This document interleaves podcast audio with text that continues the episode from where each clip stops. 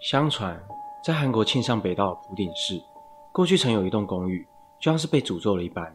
相继有住户在遇到一个陌生女子之后，便离奇死去，而死因全都是心脏麻痹。这到底又是一个什么样的故事？大家好，我是希尔，今天就来和大家分享流传在韩国多年的都市传说——韩国浦顶灵异公寓。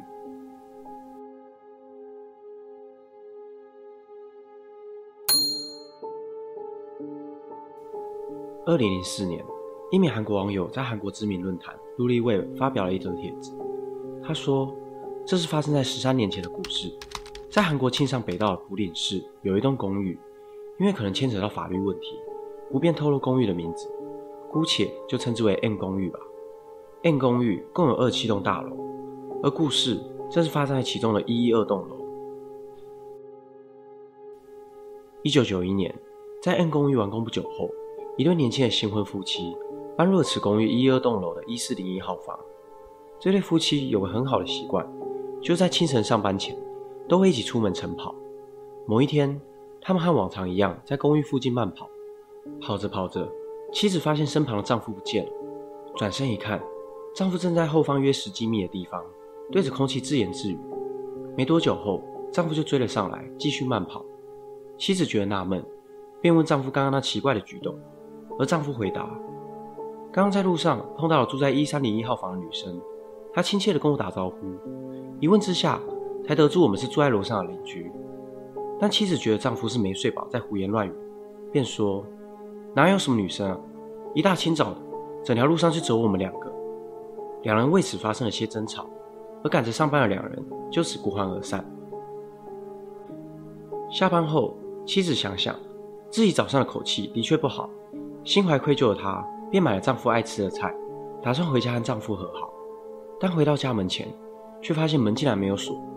原以为是丈夫今天提早下班，不过屋内却非常昏暗，一盏灯也没开。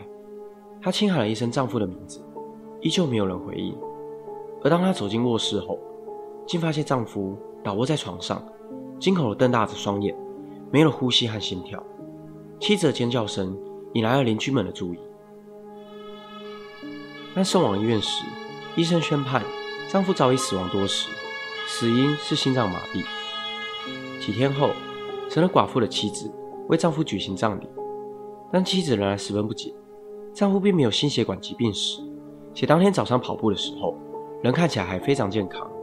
突然间，她想起丈夫那天早上遇见一三零一号房的女人，便问起邻居一三零一号房那个女人的事情，而左邻右舍都说。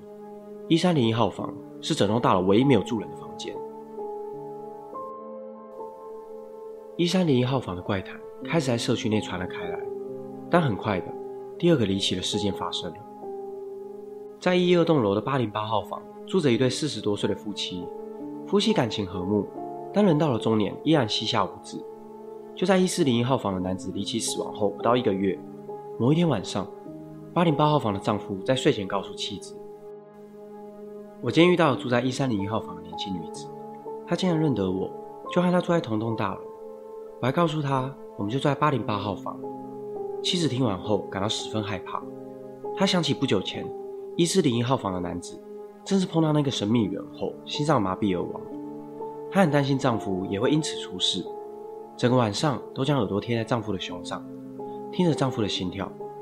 时间就这样一分一秒的过去，妻子终究抵不过疲倦感，睡着了。当她再次醒来时，丈夫已经停止了心跳，睁大了双眼盯着天花板。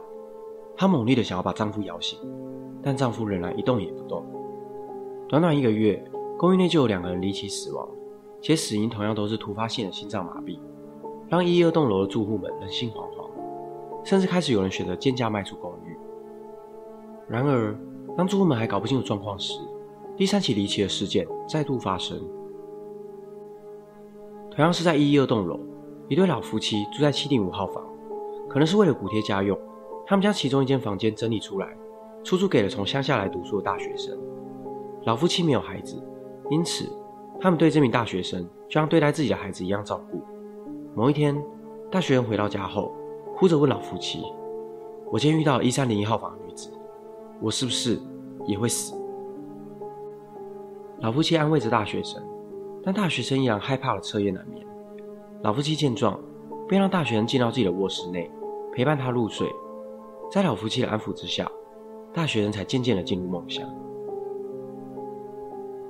隔天早上，那名年轻的大学生还是死于心脏麻痹，一样的死因，一样的死法，让 N 公寓的居民全都惊恐不已。许多人向当地法院提出了请愿。虽然这几起事件十分离奇，但由于很难用科学解释，法院还是驳回了住户们的请求。住户们转而向建商要求赔偿。经过四年的商讨。建商同意退还买房时所支付的钱，给一一二栋所有的住户。而这四年间，仍然还是有住户在遇见一三零一号房女子后，因突发性的心脏麻痹而死亡。但说也奇怪，在一一二栋楼的住户纷纷搬离之后，建商也拆除了一一二栋楼，而这个神秘女子也就跟着消失了。再也没有人因为看到一三零一号房女子而离奇死亡。在听闻此故事后。许多韩国网友当起了网络侦探，开始调查这个公寓怪谈的真实性。有网友透过地图发现，在浦项市一栋名为龙兴洞宇邦公寓的社区，并没有一、二栋楼。不过，眼尖的网友更发现，这个公寓不但少了一、二栋楼，也没有一零四栋楼。少了一零四栋楼还能理解，因为韩文中“四”的发音和“死”同音，因此韩国人也特别忌讳“四”这个数字。不过，就算加上一、二和一零四栋。整个社区也就只有二十四栋楼，和原先文章所描述的二七栋楼有所出入。难道是因为发文者为了不让大众知道公寓的真实地点，而在文章内篡改了一些事实吗？这栋少了一二栋楼的龙兴洞宇邦公寓，会不会就是故事中的 N 公寓？如果不是，又为何会少一二栋楼？不过这时也有网友反向思考，N 公寓的故事发生在一九九一年，而这篇文章。却在十三年后的二零四年才出现在论坛上，并被人们议论着。有可能是作者以龙兴洞宇邦公寓作为背景，杜撰出了这则虚假灵异故事。虽然浦项 N 公寓怪谈的真实性仍有待商榷，但这个传说在韩国可以说是家喻户晓，知名度不亚于昆池岩精神病院。也许这就是都市传说如此令人着迷的地方，因为是真是假。才更容易引起人们的好奇心，不禁让我想起很久以前听过的一句话：当多数人说一则谣言是真的的时候，那这则谣言就会变成真的。今天影片就到这边，我会持续制作更多的影片。如果不想错过的话，记得订阅我的频道，并开启小铃铛，就不会错过最新影片上传的通知。我是希尔，我们下次见。